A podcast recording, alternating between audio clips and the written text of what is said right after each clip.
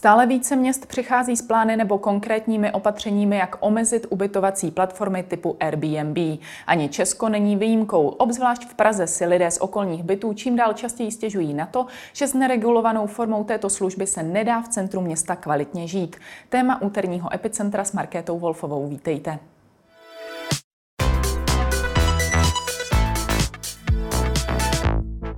Ve studiu vítám pražskou radní Hanu Kordovou Marvanovou. Dobrý den. Dobrý den. Pražský magistrát navrhuje poslancům změnu živnostenského zákona, která by pomohla Airbnb a obdobné platformy více regulovat. O jaké změny konkrétně jde? Světové metropole, jak víme z denního tisku, tak regulují krátkodobé poskyt, poskytování krátkodobých ubytovacích služeb turistům. Skutečně jsou to jak evropské metropole, tak i třeba ve Spojených státech amerických i v Kanadě. Mají na to pravomoci ty metropole, obce, města. Ale bohužel eh, my v České republice máme živnostenský zákon, který neumožňuje regulovat ze strany obcí tyto služby. Přitom třeba jiné činnosti může obec regulovat tržním řádem a podobně. Já se domnívám, že tady ty naše zákony zaspaly, nereagovaly dostatečně rychle na rozvoj toho takzvaného sdíleného ubytování, které už není sdíleným ubytováním, už se stalo vlivným biznisem. A e, ovšem naše zákony na to nepamatovaly. Takže my navrhujeme jednoduchou novelu živnostenského zákona, kterou jsme e, předali do parlamentu. Schválil to, schválilo to zastupitelstvo hlavního města Prahy. Princip té novely je takový, že v živnostenském zákoně by bylo zmocnění pro obce, aby mohli vydat nařízení, tedy podzákonný předpis a mohli bychom pak regulovat rozsah poskytování krátkodobých ubytovacích služeb, třeba i v některých lokalitách v rámci města místa. Hmm. Ono s obdobným návrhem přichází i ČSSD eh, s tím rozdílem, že oni tam snad chtějí, aby to pravidlo bylo stejné pro celou republiku. Vy chcete, aby si to obce spravovaly každá zvlášť podle sebe. Eh, jak zásadní je ten rozdíl? My vycházíme z principu subsidiarity, to znamená, je právem každé obce si tyto eh, věci regulovat podle mm, situace, která v té obci je. Takže já si osobně myslím, že je výhodnější, aby pravomoc byla svěřena obci a obec každá si to rozhodla podle místních podmínek. V Praze to vnímáme nějak, ale v jiné obci, v jiném městě v České republice to nemusí vůbec být takový problém a my nechceme náš pohled pražský vnucovat třeba do Brna nebo do Ostravy nebo do Českého Krumlova. Ale já jsem samozřejmě ráda za to, pokud eh, jsou tady politické strany, které jsou připraveny podpořit vůbec debatu o tomto v parlamentu, protože pokud nebude vůle v parlamentu a ve vládě to schválit, tak eh, pořád budeme bezbraní a nebudeme mít dostatečné nástroje na regulaci Airbnb. Hmm. Myslíte tedy, že třeba eh, v Ostravě a podobně by po té regulaci nebylo tak silné volání jako právě v hlavním městě? To by museli říct jejich zastupitele, neznám tu jejich místní situaci, ale soudě podle médií. Eh, zdá se, že to je největší problém právě v Praze. Pak ještě i v Českém Krumlově eh, byla zřízena komise na Ministerstvu pro místní rozvoj. My jsme to i iniciovali u paní ministrině Dostálové a ona už dvakrát svolila, svolala setkání, na kterém byli zástupci jak Prahy, tak Českého Krumlova. Mm, takže nejsme úplně osamocení. Myslím, že právě turisticky atraktivní místa v České republice dříve či později mohou mít tento problém. A bylo by dobře, aby zákon eh, dával obcím nějaký nástroj na regulaci. Hmm. Předseda spolku Snesitelné bydlení v centru Prahy Petr Městecký, který dlouhodobě upozorňuje na potřebu Airbnb regulovat, v návaznosti na nejrůznější novely namítá, že k tomu, aby věci fungovaly, jak mají paradoxně, není potřeba nových zákonů, protože stávající normy potřebné věci upravují. Zásadní je spíš ta jejich vymahatelnost. Co je tedy ten kámen úrazu v té vymahatelnosti? Já myslím, že je zapotřebí obojí. Souhlasím s tím, že se musí důsledně vymáhat dodržování stávajících povinností.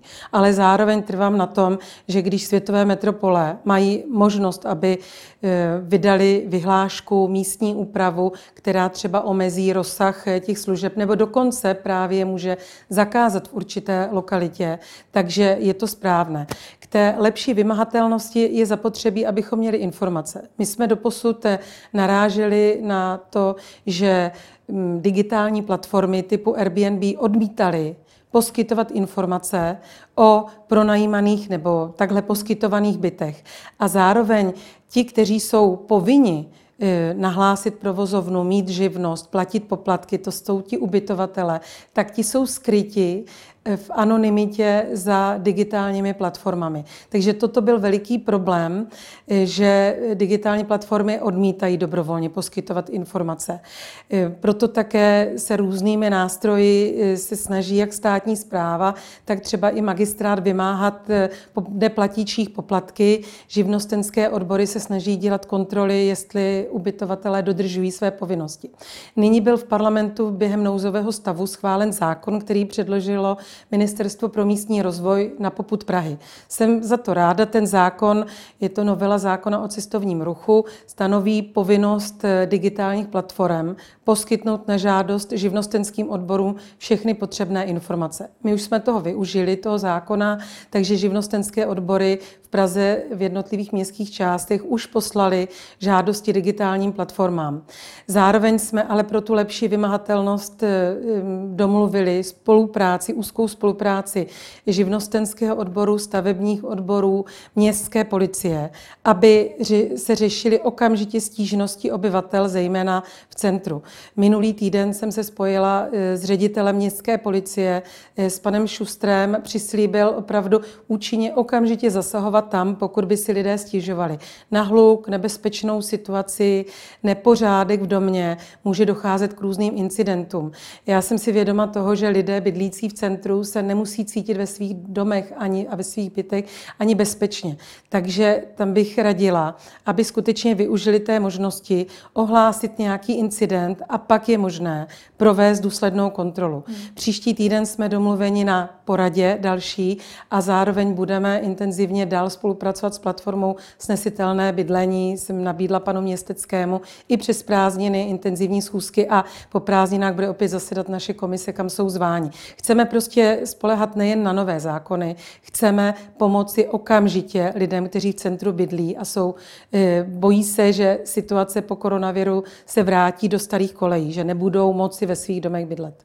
Ono to ale může být taky z hlediska občana docela frustrující a nahlašovat pokaždé, když ho někdo hmm. vyrušuje, jenom aby se domohl nějaké pomoci. Určitě. Já taky neříkám, že to je jediný nástroj, ale jenom pokud se někdo necítí bezpečně, protože tam dochází k incidentům, eh, někdo třeba z těch turistů, kteří tam přijeli na nějaký alkoholový víkendový pobyt, tak zapálí popelnice. Prostě dochází tam k nebezpečným situacím. Takže jsme připraveni to řešit.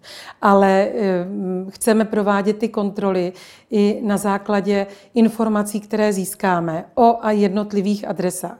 Pokud by ovšem bylo možné, parlament nám umožnil eh, vydání nařízení, tak já si umím představit, že v těch nejvíce zasažených lokalitách, kde skutečně starousedlíci nemohou bydlet, protože se nemohou v noci vyspat, tak si umím představit, jako v Amsterdamu, někde v omezené lokalitě to úplně zakázat. Hmm. Aby to tam prostě nebylo možné vůbec, aby se situace uklidnila. Hmm pan Městecký právě o zákonu, který jste zmiňovala, který byl schválený během nouzového stavu. Říkal, že je to tak trošku zákon na oko. Co říkáte na tento názor? Není na oko. Znamená skutečně povinnost digitálních platform typu Airbnb a další poskytovat informace. Narážíme ale na situaci, že platformy fungují mezinárodně a mají sídlo v zahraničí. Takže v tuto chvíli živnostenské odbory výzvy posílali do zahraničí, třeba do Irska. A pokud by platforma nerespektovala tuto výzvu, může dostat až milion pokuty, jenomže naráží to na obtížnou vymahatelnost přes hranice. Proto jsme vstoupili do spolupráce s 22 evropskými městy, Vytvořili jsme takovou platformu celoevropskou, inicioval to třeba Amsterdam, Bar- Barcelona, Paříž. My jsme se k tomu velmi rychle připojili a požadujeme po Evropské komisi, aby byla celoevropská regulace. Dneska celoevropsky je regulována ochrana osobních údajů. GDPR. A myslím si, že to je důležité, aby zákazníci byli chráněni, aby nikdo nezneužíval informace, které, když si kupují zboží, poskytnou. A stejně tak by tyto platformy měly být regulovány na celoevropské úrovni. Bohužel oni zatím měli příliš velký vliv, podle mě, jak na eh, národní státy, na vlády i u nás, tak měly velký vliv podle mě i na ty evropské struktury. Takže Evropa se naprosto bránila té regulace, říkala, to je informační společnost a to vůbec nám nepřísluší regulovat. Já si myslím, že to je totiž ten důvod, ta benevolence nepřiměřená, která vedla k tomu, že se sdílené ubytování jako původně velmi dobrá myšlenka, eh, tak eh, zvrhla v to, že byty se mění v hotely. A byty se mění v hotely, aniž ty byty jsou rekolaudovány na hotel.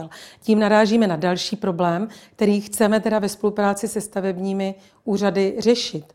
Pokud je byt trvale odňat bytové funkci a je změněn na hotel, pak je tam nutná rekolaudace. O tom svědčí i stanoviska e, ombudsmana. Takže toto chceme řešit se stavebními odbory. Ovšem, narážíme na to, že já tady jsem za samozprávu, já jsem tady za zastupitelstvo hlavního města Prahy, za radu, ale tu pravomoc postihovat eh, tyto přestupky na úseku stavebního řízení mají stavební úřady a ty jsou řízeny Ministerstvem pro místní rozvoj. Ty, takže hodně by pomohlo, kdyby ministrině Dostálová mm, svou koordinační činností vůči stavebním úřadům je vedla k tomu, aby teda vykládali stavební zákon tak, že pro trvalou přeměnu bytu na hotel je zapotřebí rekolaudace. Pokud není provedena, tak musí stavební úřad uložit pokuty a vlastně donutit majitele, aby splnil své povinnosti, a nebo ten byt znovu pronajímal dlouhodobě jako byt. Hmm, vy jste zmiňovala řadu metropolí z Evropy, kde Airbnb s ním platí podobný problém. Kde vnímáte, že je ten problém hodně podobný jako u nás a kde naopak se to daří řešit e, velice dobře? Zmiňovala jsem ty metropole, kde ten e, problém je obrovský. Amsterdam, Paříž, Barcelona, Malorka, všude přistoupili k výrazné regulaci. A mm, teď jsem nedávno četla rozhovor se zástupcem s radním pro bydlení v Amsterdamu eh, a uváděl, že to i podporuje většina obyvatel, že se to tam vymklo hmm. vlastně nějakým rozumným kolejím. Eh, samozřejmě záleží na tom, aby nás tom úsilí podporovali Pražané. Těžko prosadíme regulaci, pokud by to Pražané nechtěli.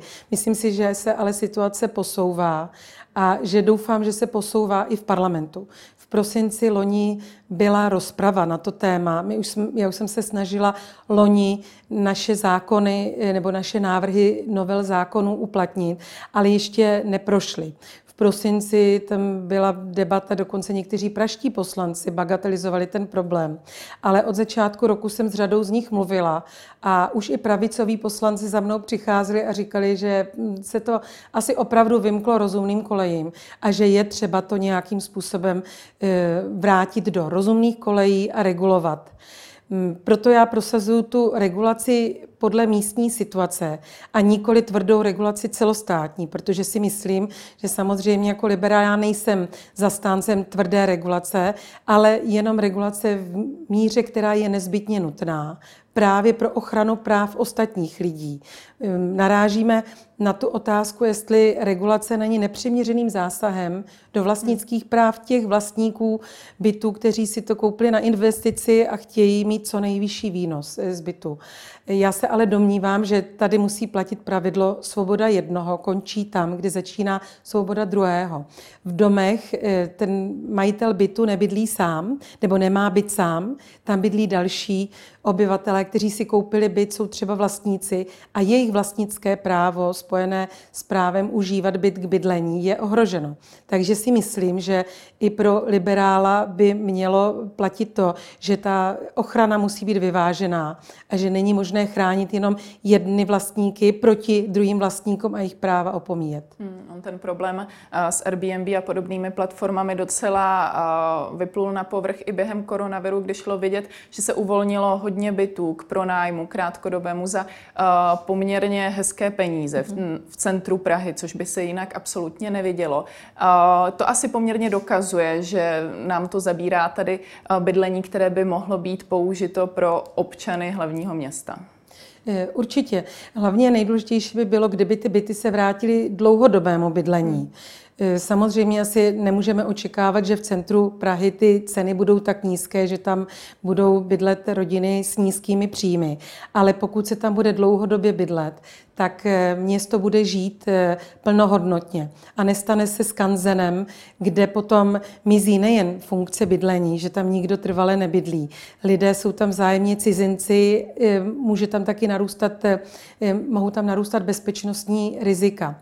Zároveň mizí služby, které jsou navázány na lidi, kteří trvale bydlí v místě, kteří potřebují nakoupit v potravinách a jít do čistírny a tak dále. My chceme plnohodnotné policentrické město. To znamená, aby se zachovala funkce bydlení e, normálních lidí, kteří bydlí dlouhodobě, rodin s dětmi i v centru Prahy, protože pak to město je plnohodnotné.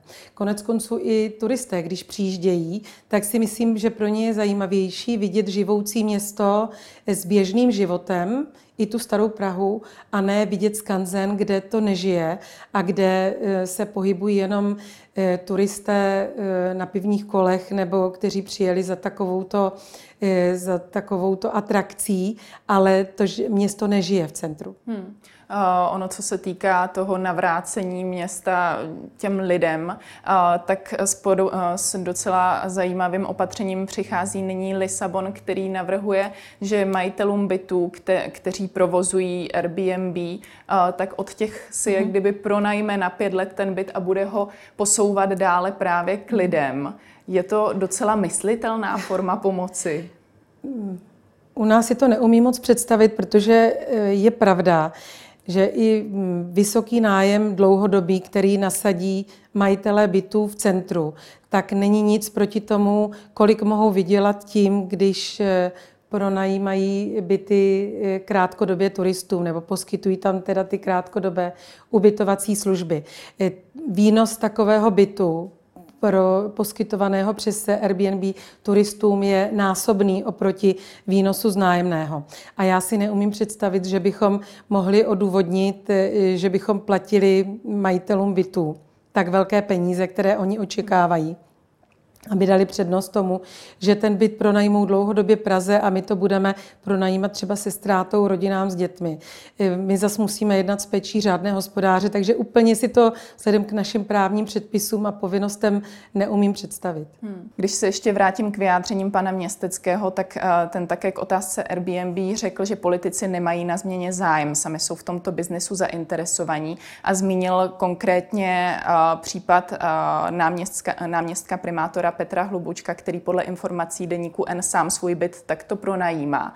Máte nějaké informace, jestli eh, v aktivitě dál pokračuje nebo se rozhodl po tom mediálním eh, zveřejnění eh, pokračovat jiným způsobem? Mm-hmm. Já chci za pražské politiky říct, že drtivá většina ten zájem na řešení problému má. Chci se zastat nejen své aktivity, ale i aktivity ostatních.